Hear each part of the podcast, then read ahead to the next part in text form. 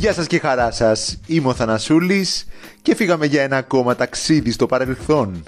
14 Δεκάτου του 1979 στο νούμερο 1 βρέθηκε το Video Killed the Radio Star από τους Buggles. Αρχικά κυκλοφόρησε από τους Bruce Woolley και The Camera Club αλλά έγινε πιο γνωστό λίγο αργότερα από το βρετανικό New Wave Synth Pop Group των Buggles. Ήταν το πρώτο του single από το πρώτο τους άλμπουμ με τίτλο The Age of Plastic. Αρχικά, το 1977 οι Buggles αποτελούνταν από τρία μέλη, το Trevor Horn, τον Geoff Downs και τον Bruce Woolley και έγραψαν το κομμάτι όλοι μαζί. Όταν υπέγραψαν με τη δισκογραφική τους στην Island Records, ο Woolley αποχώρησε από το group καθώς ηχογραφούσαν για να φτιάξει τη δική του μπάντα. Ο Horn δήλωσε πως το βιβλίο The Sound Swept ε, του J.G. Ballard και ο ήχος των Kraftwerk ήταν έμπνευση για αυτούς. Και στα δύο έβλεπαν κομμάτια του μέλλοντος που έρχεται. Όλα τα τραγούδια του άλμπουμ μιλούν για τα θετικά αλλά και για τις ανησυχίες της επίδρασης της μοντέρνας τεχνολογίας. Οι στίχοι του σημερινού τραγουδιού μιλούν για το πώς οι εφευρέσεις και οι μηχανές του 20ου αιώνα χρησιμοποιήθηκαν και άλλαξαν τις τέχνες των μέσων όπως η φωτογραφία, ο κινηματογράφος, το ραδιόφωνο, η τηλεόραση, η ηχογράφηση και η δισκογραφική παραγωγή. Όλοι μιλούσαν για το πόσο περίπλοκος ακούγεται ο ήχος του τραγουδιού και πόση τεχνική επεξεργασία και χρόνο θα χρειάστηκαν για την παραγωγή του. Τους πήρε πάνω από τρεις μήνες για να φτάσουν στην τελική μορφή. Το περιοδικό Billboard το έβαλε στο Top Single Peak στις 3 Νοεμβρίου. Οι κριτικοί μίλησαν για ένα καινοτόμο pop τραγούδι.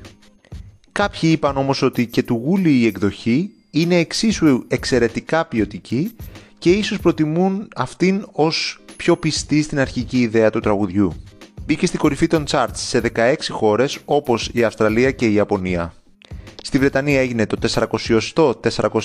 400-404 νούμερο 1 του charts και είναι χρυσό με πάνω από 500.000 πωλήσεις.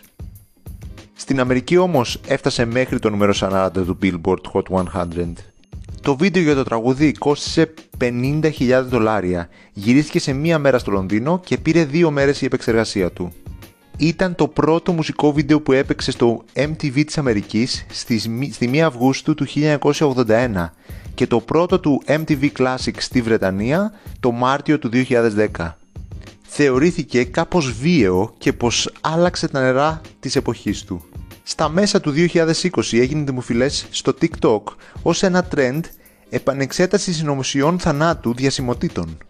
Επίσης ένα ψεύτικο βίντεο που δείχνει τον Χίτλερ και τον Στάλιν να το τραγουδούν έγινε viral στα social media είναι νούμερο 40 στη λίστα Greatest One Hit Wonders της δεκαετίας του 80 από το VH1.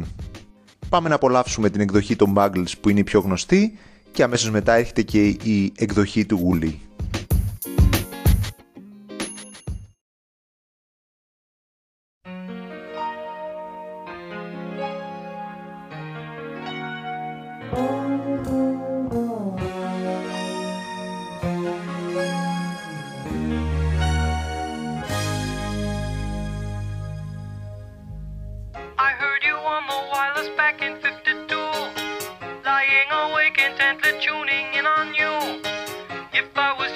Didn't stop you coming